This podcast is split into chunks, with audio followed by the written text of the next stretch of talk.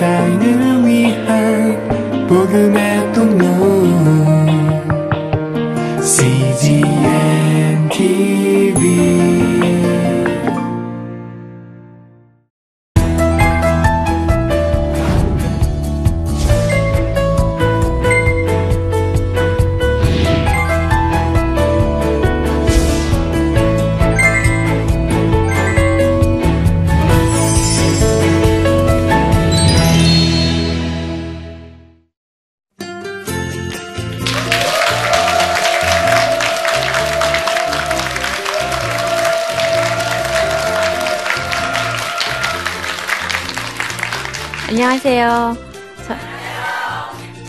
이화여자대학교 특수교육과에서 학생들을 가르치면서 최근에는 오티스타라는 사회적 기업을 창업해서 운영하고 있는 이소현이라고 합니다.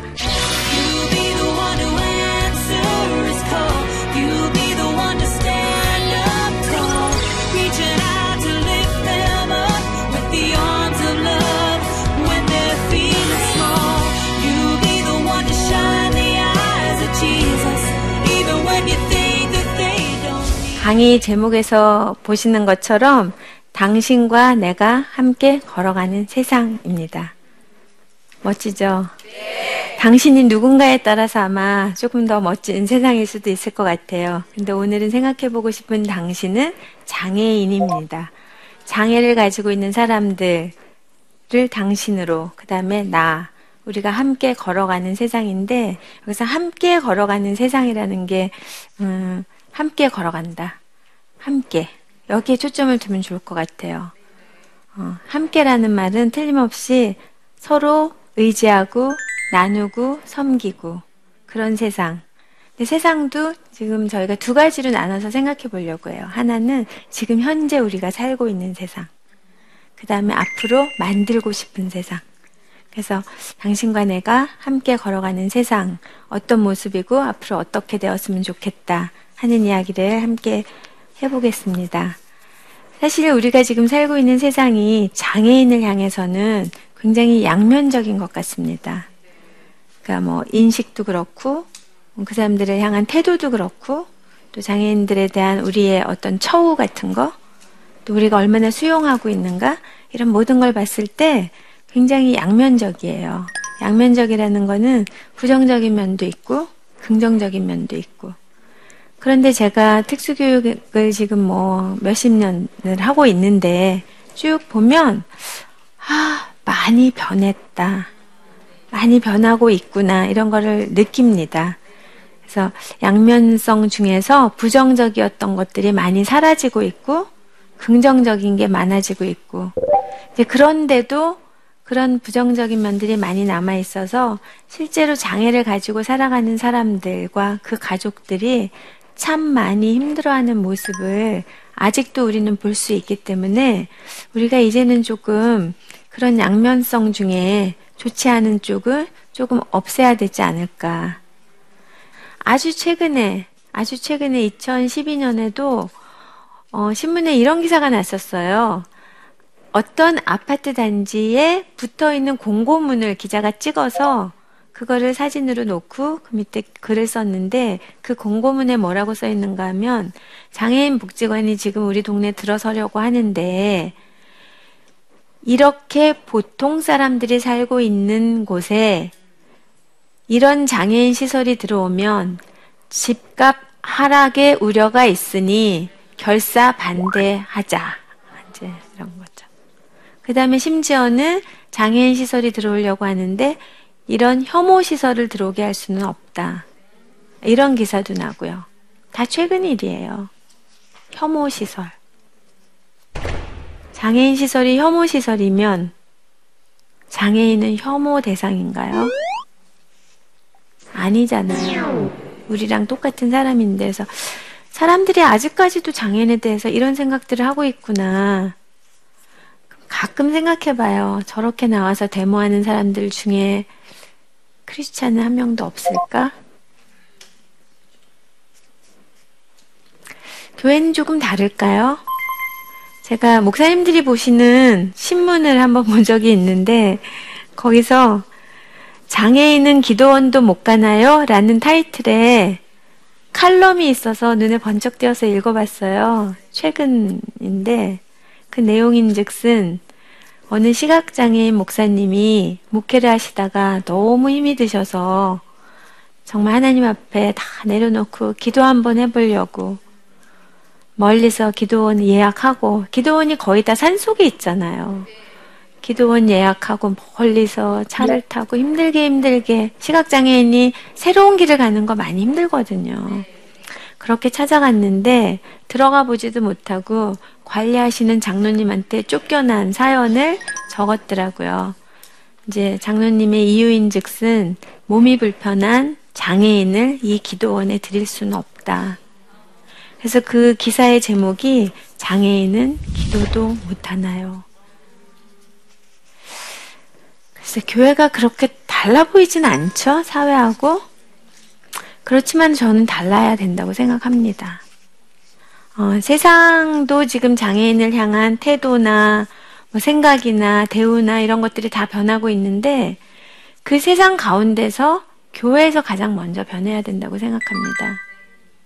교회에 소속된 사람들이 먼저 장애인을 향해서 하나님이 지으신 장애인의 그 모습, 그 귀한 모습을 그대로 인정하고 함께 사는 세상을 만드는 일에 앞장서야 된다고 생각합니다. 그래서 오늘 얘기하는 당신과 내가 함께 걸어가는 세상은 장애인에 대해서 당신이 만일에 장애인이라면 장애인에 대해서 올바른 인식을 가지고 이들에 대해서 올바른 태도를 가지고 함께 가겠다는 의지를 가지고 그렇게 살 때만이 성공할 수 있는 거죠. 근데 그 올바른 태도라는 거는 장애를 결함으로 볼 건지 아니면 그냥 장애를 보기 이전 사람을 먼저 보는 그래서 하나님이 만드신 존귀한 존재임을 볼 것인지 둘 중에 하나거든요. 장애인에 대한 인식이 결함을 볼 것인지 그 존귀함을 볼 것인지 장애인에 대한 우리의 태도가 동정을 하는 건지 아니면 함께 가겠다는 동행을 결심할지 그 둘 중에 하나예요. 그렇게 하고 나면 그 다음에 남은 거는 그게 생각만 가지고 세상이 만들어지는 건 아니니까 그 다음엔 살면서 액션으로 우리가 이제 실행해야 되는 거죠. 장애인과 함께 살아가는 세상을 만들어가는 거죠. 그러면 그 액션은 그러면 어떻게 해야 되는가가 여기 이제 오늘 우리가 생각해 볼 주제인 것 같아요. 장애인과 함께 살아가는 세상에서 우리는 장애인과 함께 잘 걸어가려면 어떻게 해야 할 것인가? 하나는 장애인도 어, 우리 사회의 똑같은 동등한 구성원으로 인정해주자. 사회의 구성원으로 인정한다는 것은 학교를 다니는 아이들의 경우에는 학교에서 학교 구성원의 자격을 받는 거고요. 교회를 만일에 다닌다면 교회 안에서 교회의 교인으로, 동등한 교인으로 그 자격을 인정받는 거죠. 그거는 굉장히 중요해요. 근데 저희가 아이들을 가르쳐 보면 완전히 눈에 보이지 않는 전맹인 3살짜리 아이를 어린이집에 통합을 한 적이 있어요. 통합을 처음 시작하면서 선생님들이 약간 걱정을 해줬어요. 아이들이 이게 위험하지는 않을지, 어떻게, 어떻게, 그렇다고 3살밖에 안 되는 어린아이들을 장애에 대해서 막 이렇게 가르치고 이런, 그거는 또 아닌 것 같고, 그래서 일단 부딪혀보자. 이게 자연적인 모습이니까 일단 부딪혀보자. 놀라운 거는 시각장애를 가지고 있는 친구를 대하는 방법을 시각장애인을 이렇게 대해주세요 라고 강의를 들은 어른들보다 아이들이 훨씬 잘해요. 삶에서 배우는 거예요.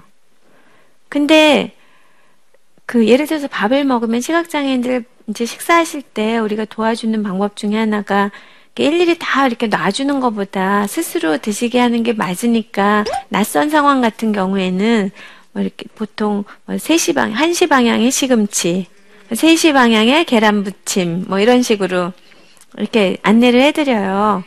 그런데 우리 3살짜리 아이들은 그렇게는 못하잖아요. 그런데 밥 먹을 때 아무 문제 없이 친구들을 너무 잘 도와줘요. 자기 나름의 방법으로 그렇게 해서 집어서 먹여주지 않거든요. 손으로 이렇게 툭툭 쳐서 이쪽이야 그 먹기 시작할 때 이쪽 저쪽을 다 가르쳐주기 시작하기도 하고 식판이 늘 똑같으니까 식판이 이게 이제 자기네들끼리 이렇게 통하는 위치가 있더라고요. 거기에 뭐가 담겼다고 또 알려주고 너무 자연스럽게 잘해요. 그거는 무슨 얘기인가 하면 함께 걸어가는 세상을 만들기 위해서 이 사회에 너도 한 명의 주인이니 주인공이니 여기 와서 같이 살자 하는 그 부분이 먼저 돼야 된다는 거죠. 근데 우리 사회는 지금 거의 장애인은 따로 모여 있는 모습을 많이 취하고 있습니다. 특수학교에 아이들이 모여 있고요. 장애인 시설에 사람들이 모여서 살고 있고요. 어, 필요에 의해서 장애인들을 지원하고 도와주기 위해서 그런 시설이나 또 학교 교육도 필요합니다. 때로는 특수학교도 필요하고. 그렇지만 그게 주가 되어서는 안 되고 아이가 여기에서 더 혜택을 받을 수 있다라는 판단이 서면 그곳에 보내야 되지만 그렇지 않으면 분리시키는 거는 옳지 않은 거죠. 사회의 구성원이 되게 해주셔야 되는 거죠. 그렇다면 우리가 세상은 어때야 되는가? 그냥 어릴 때부터 하나님이 만드신 그 모습 그대로 장애를 가진 사람, 엄- 장애가 없는 사람 다 섞여서 살아야 되는 거죠. 지금 교회는 그런가요?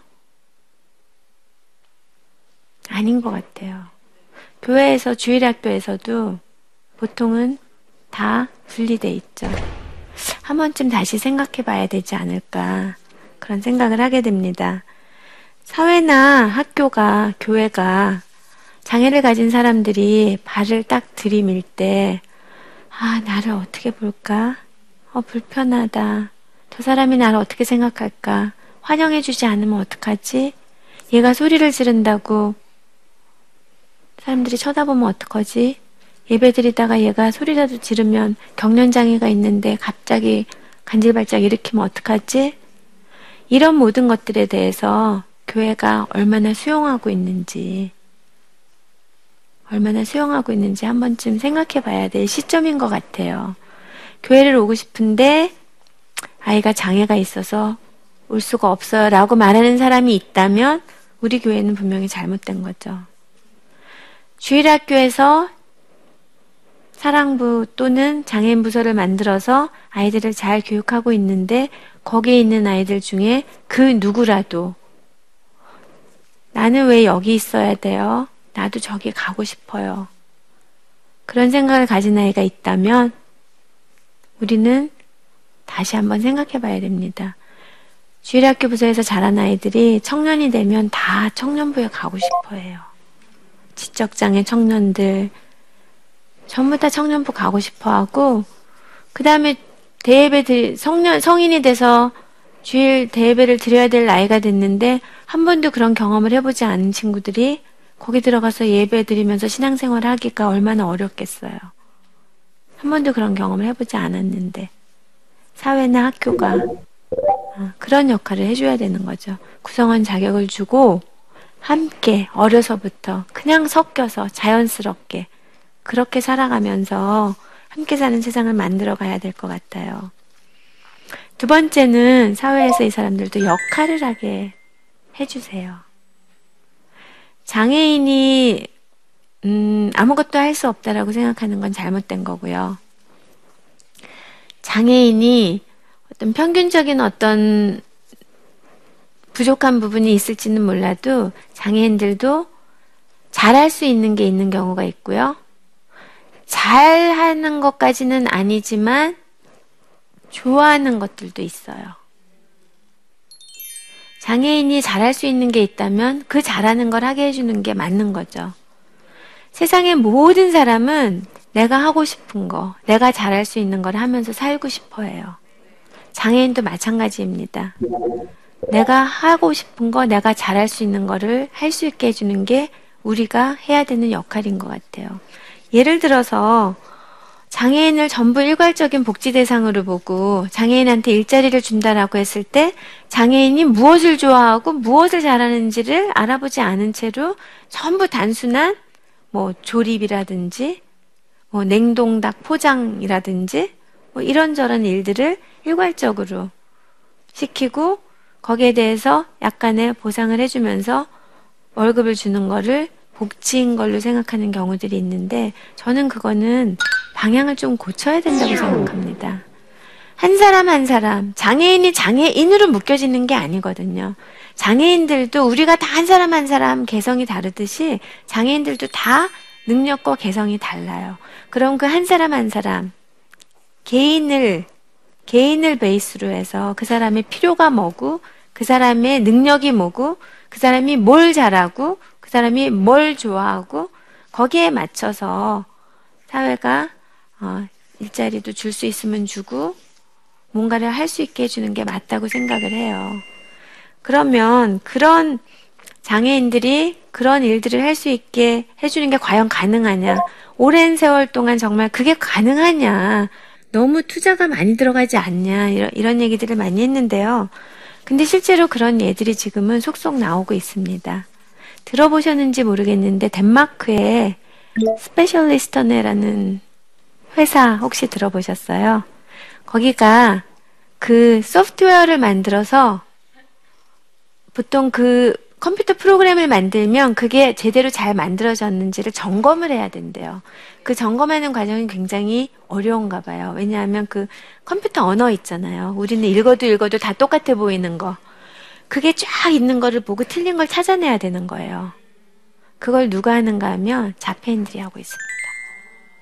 자폐인들의 놀라운 집중력과 시각적인 기억력, 시각적인 어떤 그 능력들을 가지고 있는 경우가 굉장히 많아요. 그러니까 장애인의 강점을 살린 거죠, 그거는. 그 비슷한 회사가 카이렌 랩이라는 회사가 일본에도 있어요. 우리나라는 아직 그렇게까지는 없지만 조금 더 발전해 가지 않을까. 우리나라도 그런 프로그램을 보는 데는 아니지만 장애인들을 대상으로 일자리를 창출해서 서로 나누면서 함께 살아가는 그런 사회적 기업들이 지금 많이 생기고 있고요. 혹시 들어보셨는지 모르겠는데 어둠 속의 대화라는 엔비전. 네. 빛이 없다면 세상이 어떨까를 경험하게 해주는 그런 회사인데요.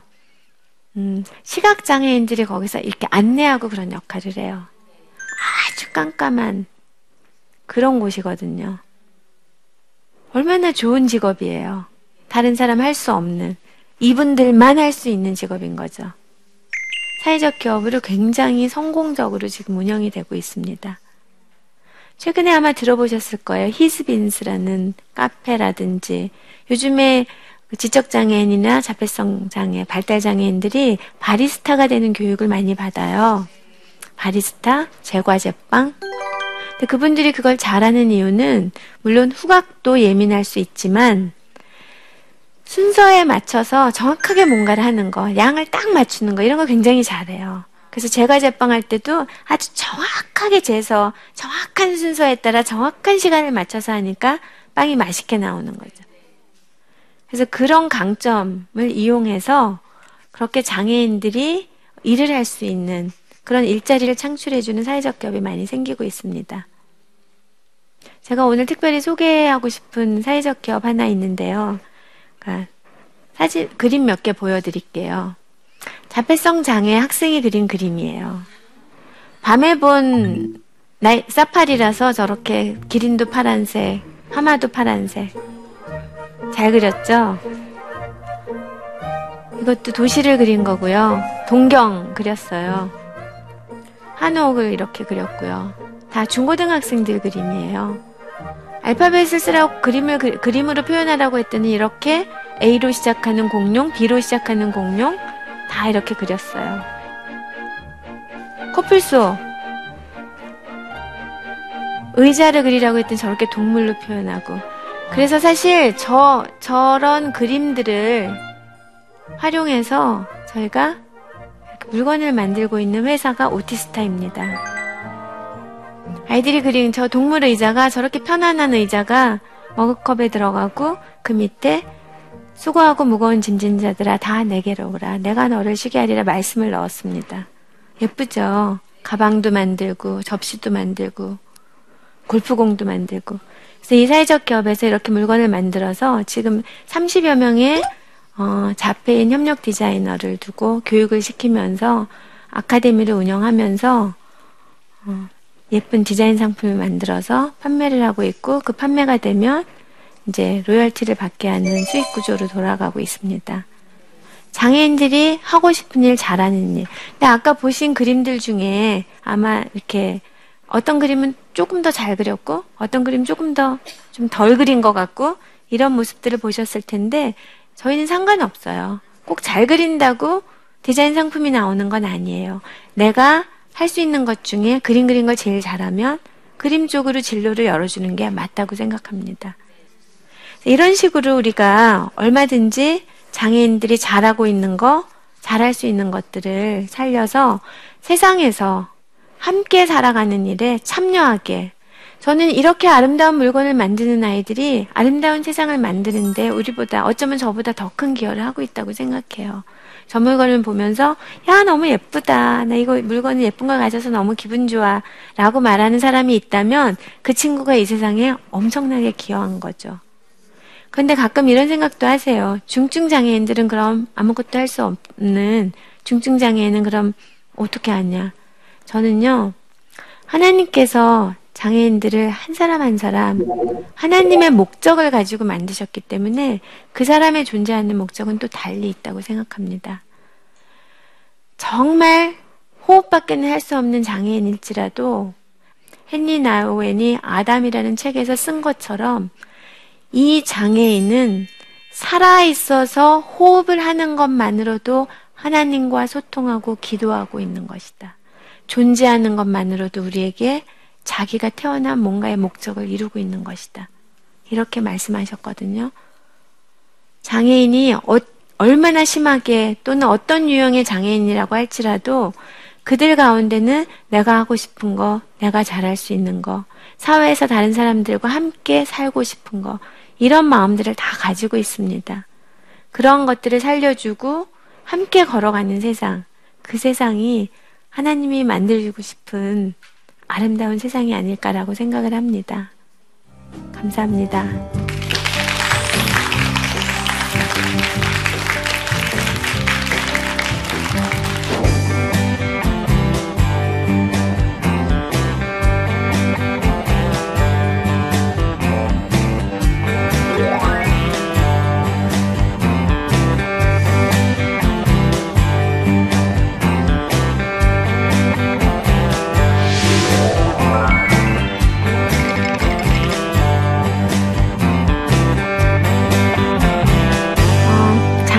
부서가 따로 있는 교회가 많은데 바람직한 방향은 무엇인가요?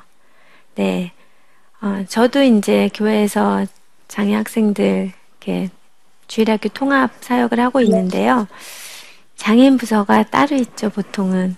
그런 교회가 많이 있어요. 통합하는 교회가 굉장히 숫자적으로 적은데 저는 바람직한 방향은 장애인 부서가 있는 거는 괜찮아요. 있어야 돼요. 왜냐하면 이 사람들이 도움이 필요하고 지원이 필요하고 뭔가를 해야 되는 역할이 있기 때문에 부서는 있어야 하지만 예배를 드리고 공과 공부하고 하는 그 형태는 통합이어야 된다고 생각합니다. 장애인 부서가 있다라는 얘기는 예를 들어서 통합을 지원하는 역할을 하는 거죠. 장애인 부서에 담당하시는 사역자, 그러니까 전도사님이나 목사님 계시고 교사들도 많으면 좋죠. 그 사람들이 할 수 있는 역할들이 있어요. 왜냐하면 통합하는 상황에서 아이들이 다 도움을 필요로 하거든요. 그래서 형태는 통합의 형태로 가야 교회에서 통합을 경험하게 해 주어야 사회에서도 통합을 잘 경험할 수 있습니다. 최근에는 한국의 교육의 방향이 통합 지향입니다. 그래서 예전보다 특수학교에서 교육받는 친구들보다는 통합되어 있는 친구들이 훨씬 많습니다. 그러면 일반 사회에서 학교에서도 지금 통합되고 있는 아이들이 교회를 갔는데 주일 학교에서 친구들과 같이 예배드리지 못하고 공부하지 못하고 분리된 곳으로 따로 모여지는 거예요. 그거는 저는 방향이 조금 전환되어야 되지 않을까라고 생각을 합니다. 두 번째 질문은요. 교회에서 장애인과 함께 할 수 있는 것은 어떤 것이 있을까요? 음, 저는 모든 것을 다 할 수 있다라고 생각을 하고요. 아까 말씀드린 것처럼 기존의 주일 예배, 기존의 주일 학교, 기존의 주일 학교에서 어떤 공과 공부 활동 이 모든 것들에 장애인이 그냥 같이 포함돼서 했으면 좋겠어요. 그래서 지금 보면 통합을 하고 있는 저희 교회 같은 경우는 장애 아동의 숫자가 그렇게 많지 않습니다. 왜냐하면 오는 만큼이 오는 거예요. 그 동네에 살고 있고 이렇게 오게 되는 친구들이 오니까. 그런데 부서가 따로 있는 경우는 보면 부서를 찾아서 어머니들이 아이들을 데리고 오잖아요. 그럼 장애 학생이 많아지잖아요. 그러니까 장애 학생들을 모아서 자꾸 프로그램을 만들다 보니까 많이 오게 해야 되잖아요. 그러니까 그 아이들을 위한 활동이 따로 생기는 거죠.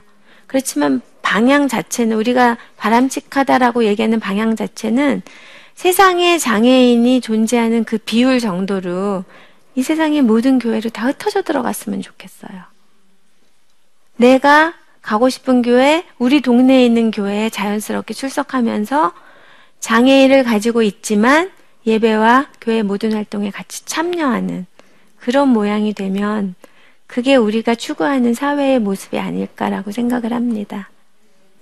네, 오늘 어, 당신과 내가 함께 걸어가는 세상에 대해서 당신이 만일에 장애를 가진 사람이라면 우리가 어떻게 함께 걸어갈 수 있는가 생각해 보았습니다. 감사합니다.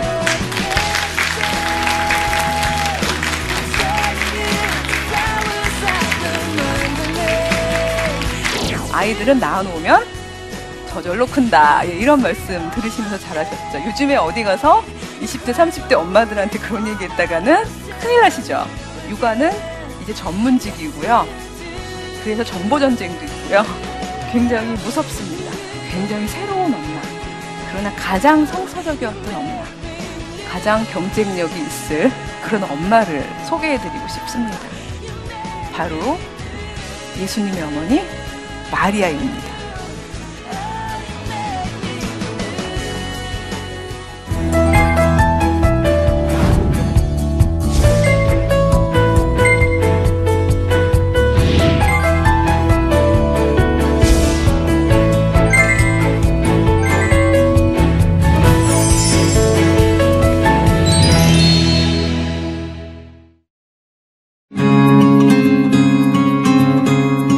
여러 기독교 방송이 있는데 왜 CGN TV가 필요할까요?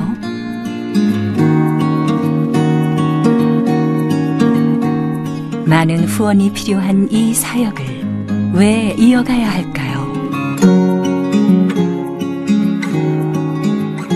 오늘도 고민 또 고민해 봅니다.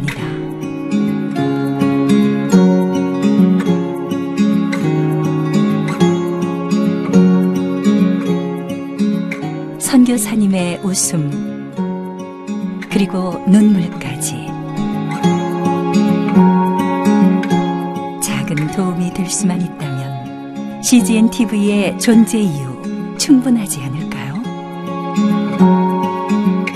온 누리의 복음을 땅 끝까지 CGN TV와 함께 땅끝 선교사가 되어 주세요.